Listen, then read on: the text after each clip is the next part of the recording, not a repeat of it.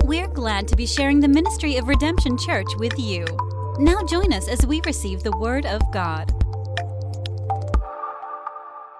How's everybody doing today? Everybody doing good? Hey, I want y'all to give a hand clap for my really good friend, Winnie. She's right there. I'm so glad to see you, Winnie. Winnie, I love you. I'm so glad to be with you today. I'm so glad that you drove all the way across the Metroplex to be with us. Thank you all for driving here. And thank you all for greeting us online, everybody meeting us online, whether it's live stream or our podcast or YouTube or some secret underground dark web that shares our stuff. I don't know how you found us, but we're so glad that you're here.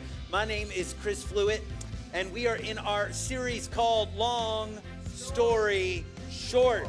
Last week we talked about a person named Joseph. Everybody say Broseph. Joseph was sold into slavery by his brothers and ended up in the land of Egypt. That looms large in today's lesson.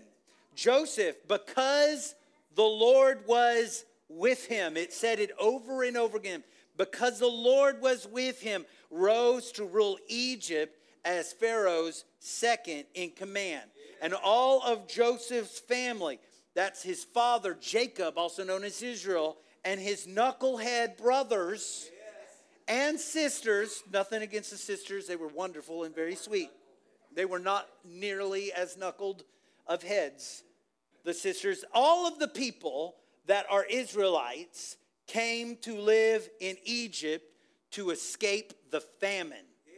Now, they ended up staying in Egypt and they ended up multiplying. So let's read about it. Exodus chapter 1, verse 8.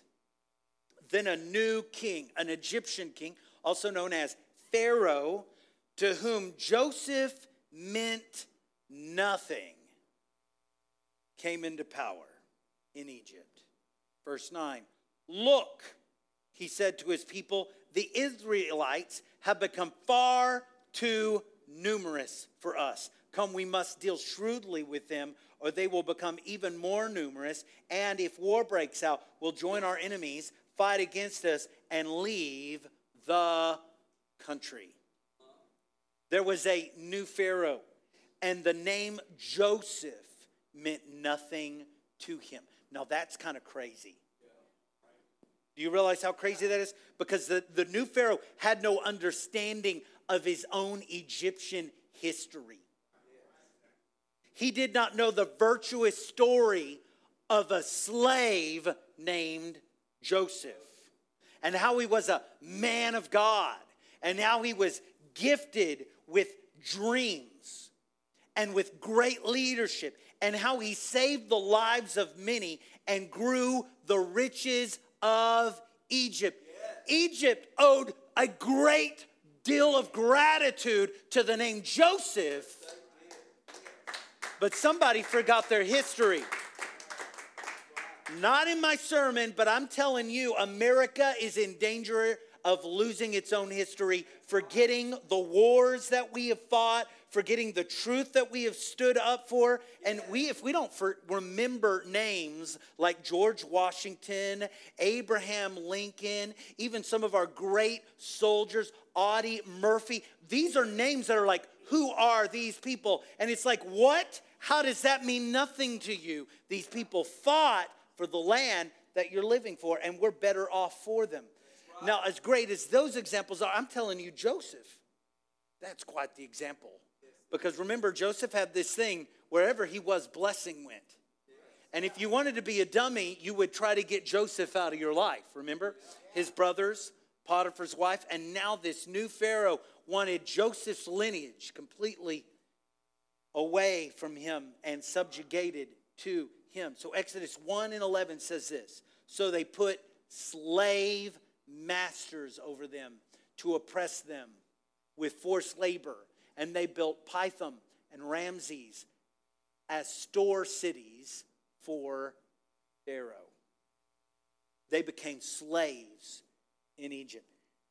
The people of Israel, slaves. They were mistreated, they were brutally uh, oppressed. They, they were forced to build monuments to false Egyptian gods. I want to ask you, how could that happen?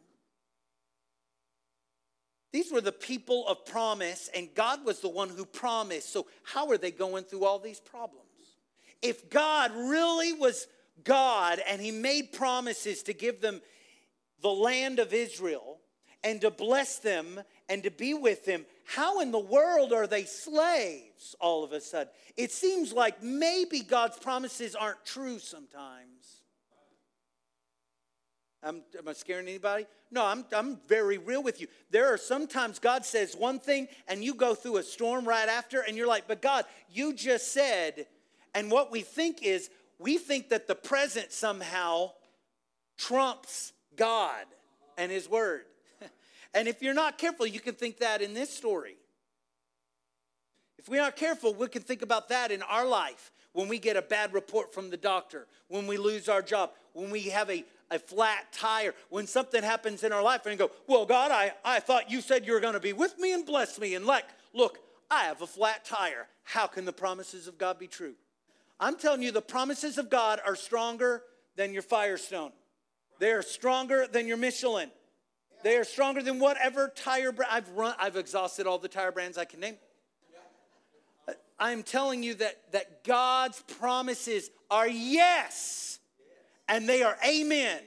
That means they are always yes, and they are always settled, and you can count on it.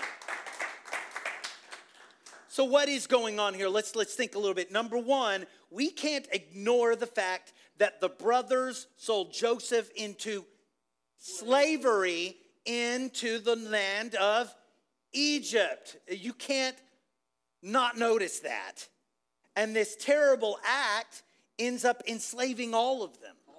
It's because they sent their brother to Egypt that they ended up in Egypt as slaves themselves. Um, learn a little bit. If you cause destruction for others, destruction often comes your way. If you lie about others, it's amazing how liars will then turn around and lie about you as well. It's also amazing if you bless others, it won't be long till you see blessing flow back to you. Now, listen to me. That is not karma. I, the karma is not a biblical idea. It is not a biblical term. Okay? That is not karma. But it is the law of sowing and reaping. The law of you plant a seed and then you harvest exactly what you planted. And those brothers, they, they planted a seed when they sold their brother into slavery, and then their children have to harvest it. Parents, everyone, be careful what you're planting today because it won't be harvested today. But one day down the road, someone you love will have to harvest the decisions you're making right now. Look at somebody say, He's preaching. Right, that's true. How my kids doing? Are my kids in here? Kids, y'all have your notes? Y'all taking notes? Y'all can talk to me right now. Kids, are y'all taking notes? Yes. Taking notes? I'm glad you are. All right, good. Number two, God had already told Abraham that his children were going to spend 400 years in Egypt. Did y'all miss that part? See, often we're reading along, or often we're, we're reading in our Bible, or we're going through a situation. We're like, how did God, God, how did this happen? And God had already talked to us about it. That happens all the time, all the time.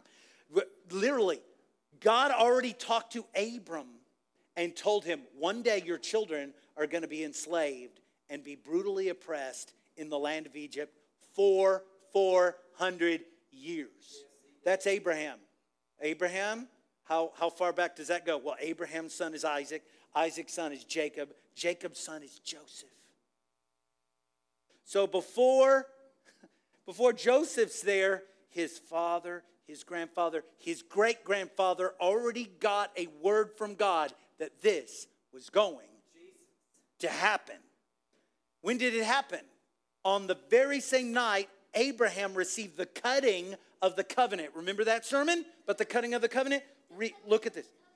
Genesis 15, verse 12. At, as the sun was setting, Abram fell into a deep sleep, and thick and dreadful darkness came over him. Then the Lord said to him, Know for certain that for 400 years your descendants will be strangers in a country not their own, and that they will be enslaved and mistreated there. But I will punish the nation they serve as slaves, and afterward they will come out with great possessions. The promise has already been given. I don't know what you're going through today, but I guarantee you, God has already given you a promise. And it's your job to hold on to the promise through trial, through tribulation, through prison, through pits, through armies, through war, through sickness, through it all, through fear, through darkness. You hold on to the promises of God.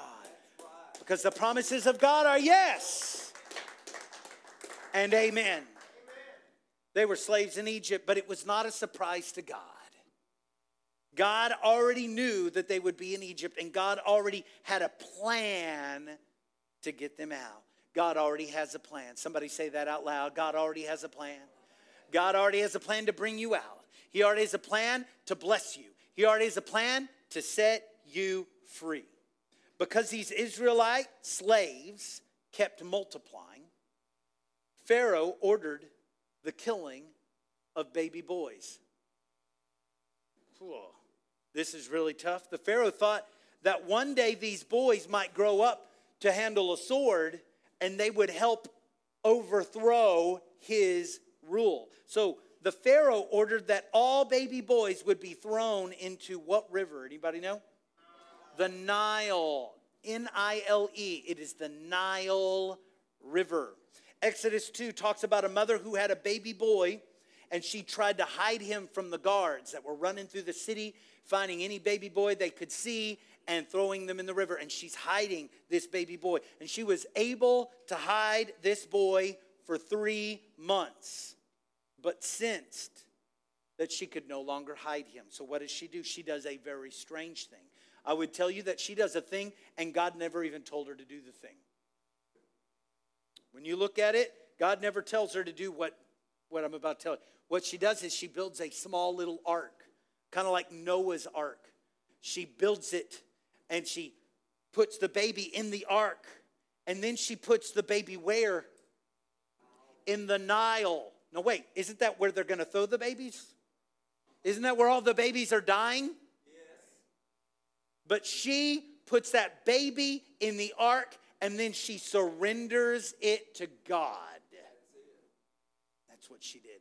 Sometimes you have to face the Nile River. Sometimes you have to face that darkness. Sometimes you have to face that thing that's coming against you, but you are not facing it alone. You are trusting and surrendering in God's plan.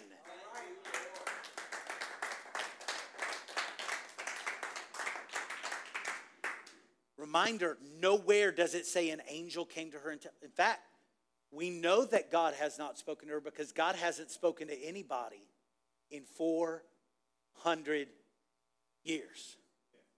There is no prophecy during this time. There is no spoken word of God. There are no books of the Bible written during this period of time. 400 years of silence. And she goes and does this thing.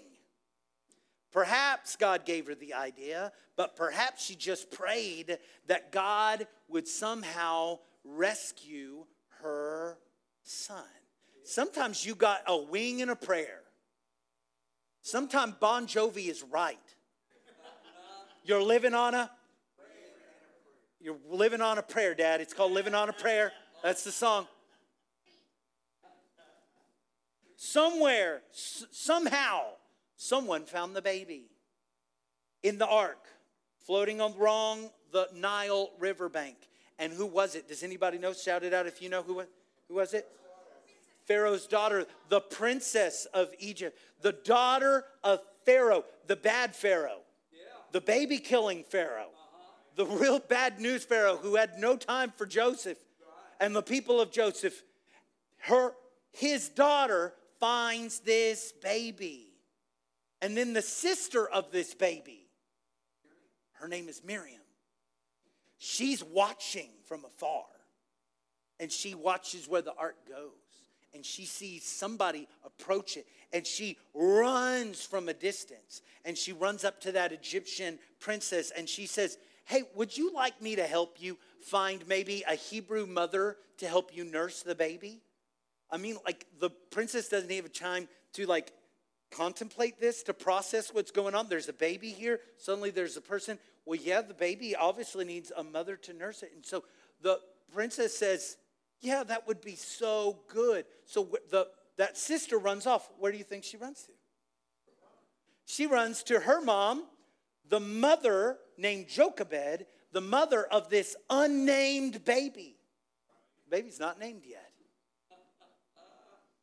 The actual mother who had built the ark and who had trusted God, she ended up nursing her own baby for Pharaoh's daughter.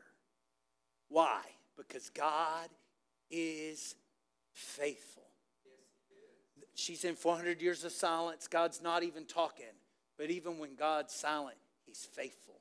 Even when you don't understand what's going on, He's faithful. Even when you see the promises here, but you see guards here ripping babies out of mothers' hands. Even when it doesn't make sense, you listen to me. God is faithful. Can you say that word out loud? God is faithful. I'm so glad you're in church today because there's a faithful God here today, and there's no telling what He will do for you today.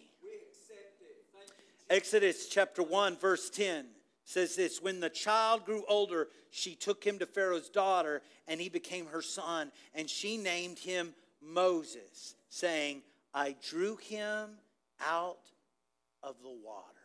It's actually Pharaoh's daughter who names the son. And she names him from this time when she drew him out of the water. This is the story of Moses, the prince. Somebody say the prince. The prince. Against all odds, the Hebrew boy became a prince of Egypt. This slave was royalty all of a sudden. You know, the only difference between this little child and the other child is when a royal claimed him. Uh-huh. That, that baby is as good as dead anywhere else, but a royal came up and claimed him. Do you know that a royal has claimed you? Yes. Do you know that God in heaven has claimed you? He has called you his own? Do you know that you are royalty, that you're a prince of the king of heaven? Against all odds, it is true for you. What the slaves experienced, however, is far different from what Moses' day to day is. The slaves are in an area called Goshen, and the prince is in an area called the palace. The slaves have to struggle for food. The prince never is lacking. The slaves are mistreated and abused, but the prince, he's pampered in luxury and in education. Although Moses was far removed from the life of a slave, he understood and cared for his fellow Israelites. That's good. We need to care for other people, right? Is that right? right? Yeah, we do. Exodus chapter 2, verse 11. One day after Moses had grown up, he went out to where his own people were and watched them at their hard labor. He didn't turn a blind eye to them, he went right to where they were to watch them. He saw an Egyptian beating a Hebrew one of his own people. Verse 12, looking this way and that way and seeing no one, he killed the Egyptian and hid him in the sand. This is kind of weird, right? Prince Moses wanted to do something good to help the abused slave. That's good, right? But Prince Moses decided to kill the Egyptian taskmaster. That's bad, isn't it? In fact, you might have missed this part for everybody's read it. Verse 12 says, looking this way and that way, he didn't see anybody. What does that tell you? It's a premeditated murder here. He's like, I'm going to kill this dude. Is anybody around here? Does it say it? Yeah, he is premeditatedly killing this Egyptian. Is that bad? Yes, I'm glad we all agree. If you didn't, if you have questions about that, let me tell you, yes, that's bad. Right? It- God doesn't want you going around killing people. All right, good. Just making sure you knew that, Alex. All right. Sometimes we can have the right desire, but the wrong method. Although Moses meant to do good, he did it the wrong way. Exodus 2:13. The next day, Moses went out and he saw two Hebrews fighting. He's he's like, "Well, I'm going to go protect my people." Here we go. He goes up and he says, he asks the one in the wrong, "Why are you hitting your fellow Hebrew?" And the man said, "Who are you? Who made you ruler and judge over us? Are you thinking of killing me as you killed the Egyptian?" Whoa. Then Moses was afraid and thought, What I did must have become known. In other words, these aren't, this, these aren't even the, Hebrews I helped, and somehow they know. That means people are talking. I want to tell you, your sins never stay hidden. Jesus taught us that in Luke 12, 2. Moses' murder was known, and the Pharaoh found out, and the Pharaoh tries to kill Moses, but he escapes to a far off land called Midian. Can you say Midian? M I D I A N. The name Midian means strife, it means fight, it means argument. And that perfectly describes where Moses is. He is experiencing strife between what he felt he was called to do and how he accomplished it and how he believes in God, but it seems like he can't find a purpose in God. And, and he, he feels like he's called to do something, but now he had to run for his life. Now, what can he do? He is experiencing strife. Is anybody living in Midian today where you got strife and a dissonance between who you think you're called to be, but who you are in the mirror? When we look to do things our own way, we end up in a place like Midian. That's Moses the prince. But now the prince of Egypt is called an outlaw. While in Midian, Moses meets a woman named Zipporah and he marries her. They have children, and Moses takes on a new profession. Meet Moses the shepherd. The royal Moses is no longer found in the palace, but in the wilderness tending sheep. Some would consider the wilderness a step down from the palace. Would you agree? Yeah, yeah. Uh, some would consider the role of shepherd to be a step down from prince. Would, would you agree with that? All right, we're in agreement. But in the wilderness, what if that's where you encounter God? What if in the wilderness you find that God has a purpose for you and a role for you and a plan for you? Is that still a step down? Or does it become a step up? I'm telling you, don't focus on where you are right now. Focus on the plan God is revealing for you because that is really what has to do with a step up versus a step down. Who has experience where you lost a job only to find a better job? Whoever went through a relationship loss only to find a better relationship? Whoever went through a hard experience, but you trusted God and you turned around and you found a really meaningful, life changing experience. That's how God works. If the role of shepherd is a God given job, then it beats the role of a prince. I'm telling you, if God gives you a role, it's better than any man giving you a role. If God gives you the profession, nobody can fire you from it but God. If man gives you the profession, they can, they can fire you just because they don't like the color tie that you're wearing. Your, your, your popularity with God beats your popularity with the kids at school. Because one moment you can be popular with the kids at school, and the next moment the kids that are popular, it, it flips somehow, and they are no longer popular. They are the losers, It that's that's school, right? That's it. If God is the one assigning you and calling you and bringing you into the wilderness, then that is always a step up. If God's with you, it's always a step up. Some reading here Exodus chapter 3, verse 1. Now Moses was tending the flock of Jethro, his father in law, the priest of Midian, and he led the flock to the far side of the wilderness and came to Horeb, the mountain of God, where the angel of the Lord appeared to him in flames of fire from within a bush. This is known as the burning bush. Very good. Moses saw that the bush was on fire, it did not burn up. Though the bush was on fire, it did not burn up. Verse 3 So Moses thought, you know, I'm going to go over there and see this strange sight why the bush does not burn up. Verse 4 When the Lord saw that he had gone over to look, Sometimes God's got something to say, he's just waiting to see what you do. Read it. When the Lord saw that he had gone over to look. Sometimes God's just wondering, are you interested? I imagine God looks over a worship service and goes, I wonder if they're interested. Do you think they're interested in the calling I've got for them? Do you think they're interested in the plan I've got for them? Do you think that they're interested in the way I'm going to bring victory into their life? Maybe, and he's just looking at them.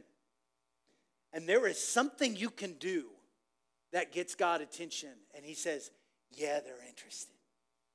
Yes. Does your worship tell God, Yeah, I'm interested? Does it? We're going to open this altar tonight. Will you show God that, yeah, I'm interested?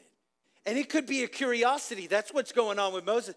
Wonder why, I wonder why that bush is not burning up. And when the Lord saw that he'd gone over to look, God called to him from within the bush. God might call to you tonight. I believe he will. I believe that you play a role in that. I believe you play a role in that. God wants to call to you from within the bush. He calls him by name Moses, Moses. And Moses said, Here I am. And then God says something funny. He says, Don't come any closer. That's what he says. God said, Take off your sandals, for the place you are standing is holy ground. Then he said, I am the God of your father, the God of Abraham, the God of Isaac, and the God of Jacob. At this, Moses hid his face because he was afraid to look at God. Go on a few verses to verse 10. God says this So now go, I am sending you to Pharaoh to bring my people, the Israelites, out of Egypt. Real quick, we'll get this picture for you. He was in Egypt, he was a what? A prince. But he messed that up, right? And God sends him back there.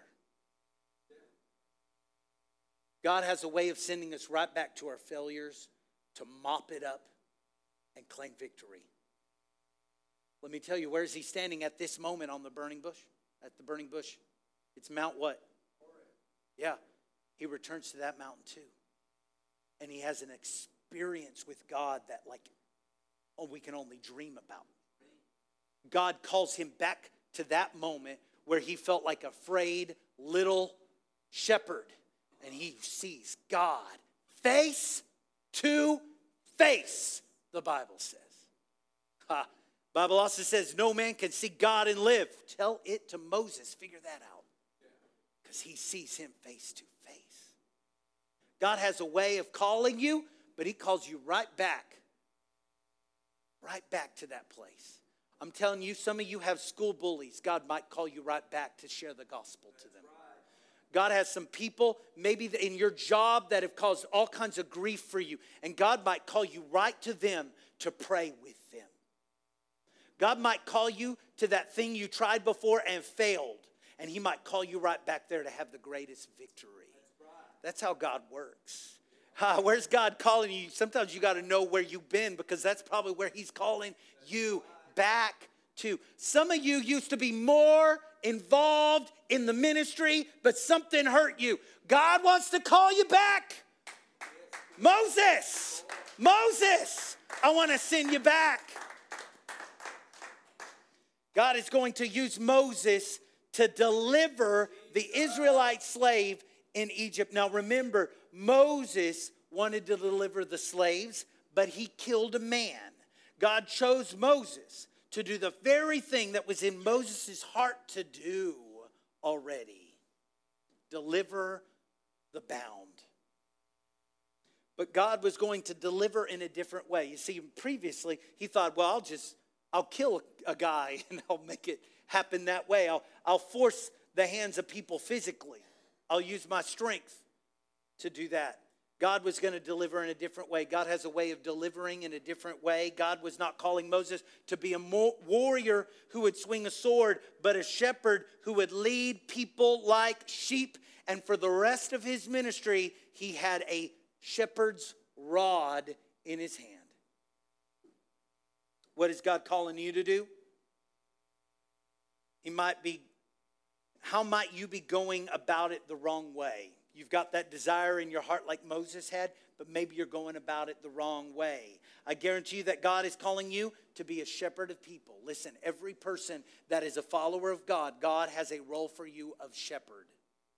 He want, sometimes we think only one guy in the church is pastor. I'm telling you, mom and dad, you're called to pastor your children. You're called to shepherd those people. You're called to make disciples of people and lead them through their wilderness to a mountaintop experience with God. That's all of your purpose. I know it for you. To lead people out of bondage and slavery and into the freedom of God's kingdom. That's your purpose. Moses, the prince, and Moses, the shepherd, returned to Egypt to lead his people to the land God had promised Abraham. But there was a problem. Pharaoh wasn't hip to God's plan. Pharaoh wasn't a big plan, wasn't a big fan of God's plan. And so Moses would have to become something else. He would have to become a deliverer. Talk about Moses the deliverer. God would tell Moses what to say, God would tell Moses what to do, and then Moses was obedient. And after Moses was obedient, God would deliver. That's how it works. God tells you what to say, God tells you what to do, and when you are obedient, that's when God delivers. That's how the plan works. That's how it works for you today. And 10 times God spoke to Moses, and 10 times God Moses obeyed, and then God poured out 10 plagues upon Egypt. Do you remember these plagues? Number 1, he turned water into blood. The very Nile Remember that river? Remember how they threw little boys in it? That Nile turned to blood. That thing that they actually they worshiped the Nile as a god. The Egyptians did. They worshiped it as a life-giving god. They looked at that god all of a sudden and it was putrid and it smelled terrible and it was a curse and it was a plague. That's just day 1 of God using Moses to deliver Day two, there's a plague of frogs. They also worship the frogs. You like frogs, I hear. Here's a bunch of them. Uh, you still like these frog gods. Ah, right? It goes on. There's a plague of gnats. He, he strikes the ground, and the dirt of Egypt flies up and becomes gnats. They worship the ground, and it became a curse for them on and on the plague of flies, a plague of livestock, a plague of boils upon their skin, a plague of hail falling from the sky, a plague of locusts, a plague of darkness, and a plague on the firstborn. These plagues, 10 of them, were a product of obedience. Powerful things happen when we obey God Obedience brings deliverance. These plagues denounced the false gods of Egypt and exalted the one true God of Israel. Right here, the plague on the firstborn. This kills the next Pharaoh. This kills Pharaoh's firstborn son. They worship the Pharaoh as God. Darkness, right here, they serve a God called Ra. He's the sun god. Where'd the sun god go? It's completely dark everywhere. One of the cool parts about that story, it was not dark everywhere. Somehow in Goshen, the sun shined. All of Egypt covered in darkness, except where God's people are, there's light. I'm telling you, the people of God need to have a light in them, even when there's darkness everywhere.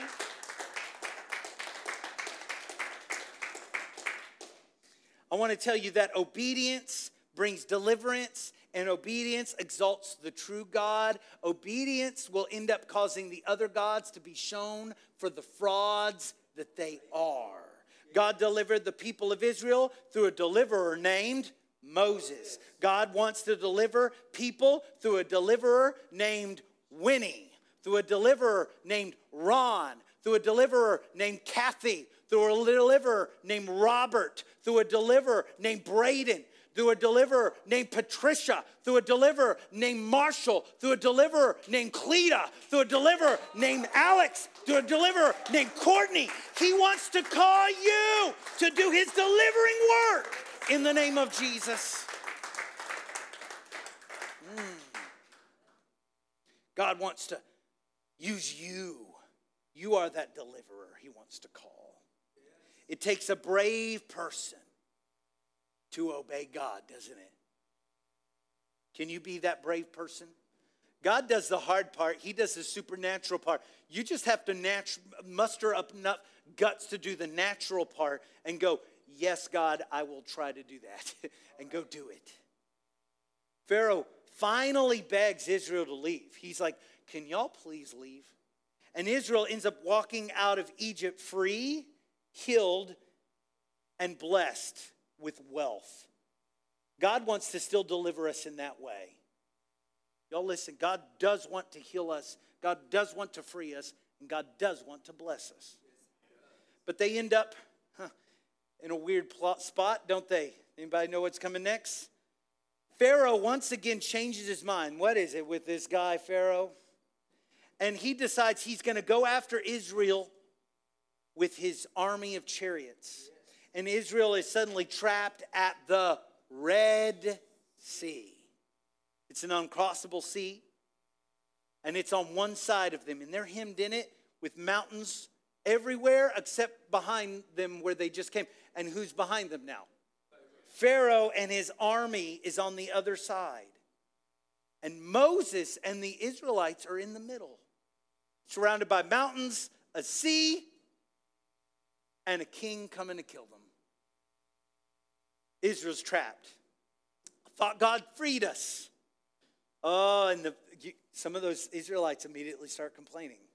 A thing that continues. I thought God was freeing us. Now we're going to die. Thanks a lot, Moses. That happens. That happens. Ha. God's promises are still true even when there's a Red Sea there on one side and even when there's an angry Pharaoh on the other side, because God's promises are yes and amen. The same God who spoke from the burning bush becomes a pillar of cloud, the Bible says. Pillar of cloud. I want to imagine a swirly cloud that becomes a tall pillar from the ground all the way up to the sky. Maybe the tallest thing they'd ever seen. Maybe taller than mountains. And it's this pillar of cloud. Maybe looks like an, an in control kind of tornado that's like a pillar. And it's God. It's a theophany, it's a temporary manifestation of God. And God Himself becomes this pillar of cloud. And do you know where He stands? In between Israel and their enemy. He stands between Israel and the Egyptians. If you'll allow God, He will stand between you and your enemies, and you don't even have to fight them. Exodus 14 20 says that this supernatural pillar ends up bringing light to Israel, but darkness to Egypt. In this moment, which takes more than a few minutes, it takes like hours somehow. It takes like a long time. There's some clues about this. But what happens is God's lighting them, that are the Israelites, and God is confusing the enemy. They're like, why can't we get to them? Where are we going? Chariots bumping into each other because a pillar that is your God is confusing them. And then Moses stretched out his hand over the Red Sea. Now, listen, you listen. God could have done that without Moses. God could have done all of this without Moses, but God wants to use somebody. God can do it without you, but God wants to use you. Your hands, somebody hold up your hands. God wants to use your hands. And Moses, he stretched forth his hands over the Red Sea, and then God caused a strong east wind to part the Red Sea and dry the ground for them to cross. They even walked on dry ground. Then Pharaoh and his army tried to cross the Red Sea behind them, and probably you know this part, right?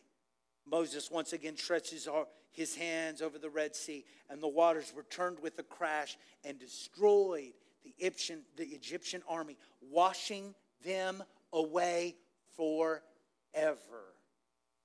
They would never have to worry about Pharaoh again. They'd never have to worry about slavery again. If I had time, I'd tell you that the reproach of being a slave was still on them. And God had to roll that away at a later time.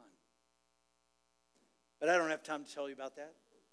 Moses, he's the prince, he's the shepherd, he's the deliverer. And God used him every bit of the way. Moses continues to lead Israel towards the promised land. God continually does the supernatural miracles for them. The pillar of cloud goes with them and leads them. In fact, when the pillar of cloud stops, they stop and they set up camp until the pillar of cloud moves again. And they're like, all right, time to go. GPS, God's positioning system, right there. God's moving as that pillar of cloud for them. And, and, and a rock rolls around. The original Rolling Stone, right there, is not Mick Jagger, it is the Lord. And this supernatural rock gives water to millions of people. There's several millions of people here. And the water comes out of this rock and provides water for everyone. There's also bread from heaven that appears, and they don't know what to call it, so they, they call it, What's this? And it's the word manna. What's this?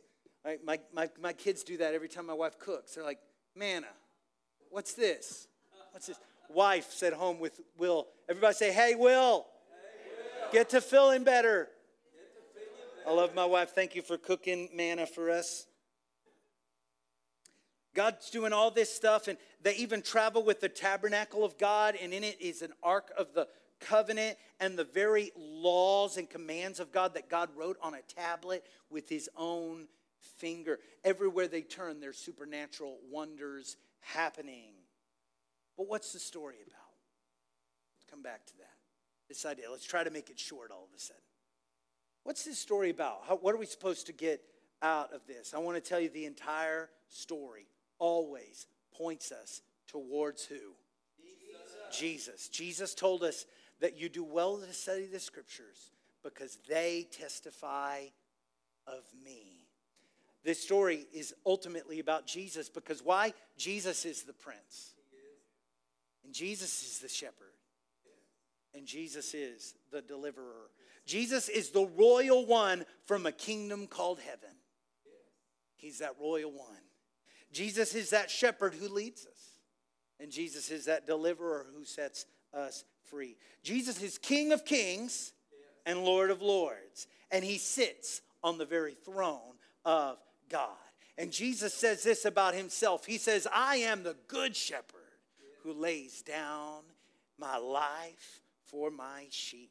And Jesus is the one who delivers us from evil. He delivers us from sin and he delivers us from death. Jesus Christ is the prince, he's the shepherd, and he's the deliverer. In fact, he is the more perfect. See, that's the key. He's not just another Moses, he's a better Moses. You understand that?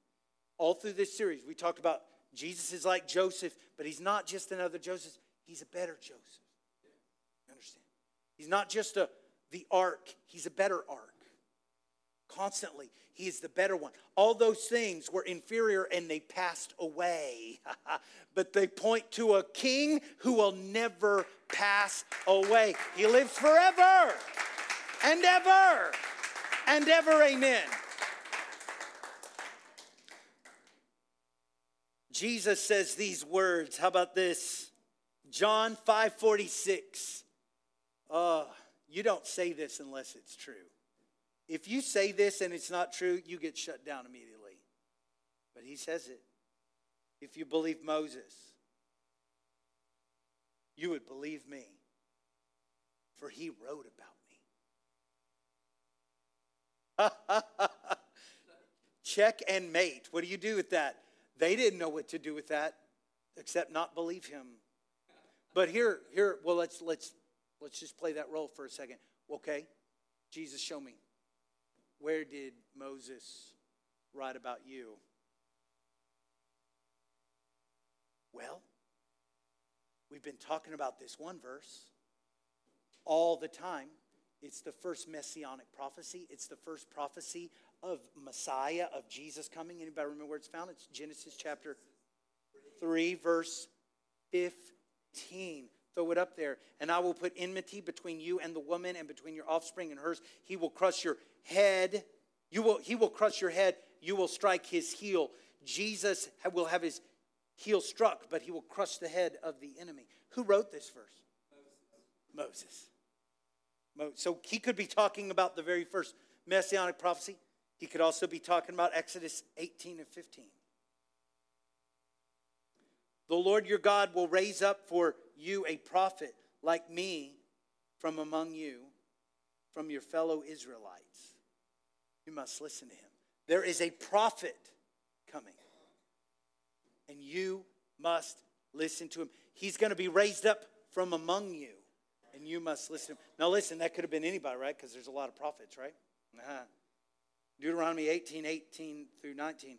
I will raise up for them a prophet like you from among your fellow Israelites, and I will put my words in his mouth. He will tell them everything I command him. I myself will call to account anyone who does not listen to my words that the prophet speaks in my name. The Jews always knew that this was Messiah. They always tied this to 315 of Genesis. This is Jesus. That Jesus is the greatest prophet ever. He has the word of God in his mouth. In fact, John says it like this He is the very word of God. He is in the beginning was the word, and the word was God. The word was with God, and the word became flesh and dwelt among us. John 1 14. Jesus is that word, the very word of God. Scripture goes on to say that Jesus is the bread from heaven that fed the Israelites in the wilderness. That's John 6 51. It goes on to say that he is the rock that gives spiritual drink.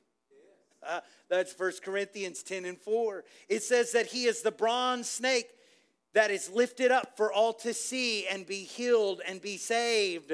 That's in John chapter 3, verse 14. All those are supernatural occurrences in the wilderness. And Jesus says, Yep, that's me. Jesus is the prince, he's the shepherd, he's the deliverer. Do you agree with that today? I want all my musicians to come, want my worship team to come. As they're coming, I want to I want to bring this to you and I want us to kind of a call to action. You need to do something with this. This is it's not enough for you to just go, "Well, that was a good sermon.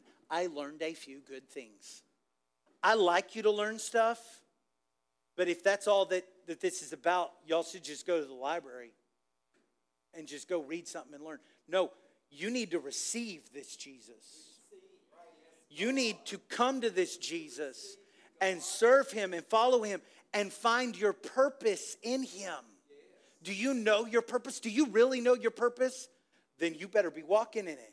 Some of you know your purpose, but you're not walking in it. Are you walking with Jesus in your purpose? Is he using you like he used Moses? There's so much more we could talk about there.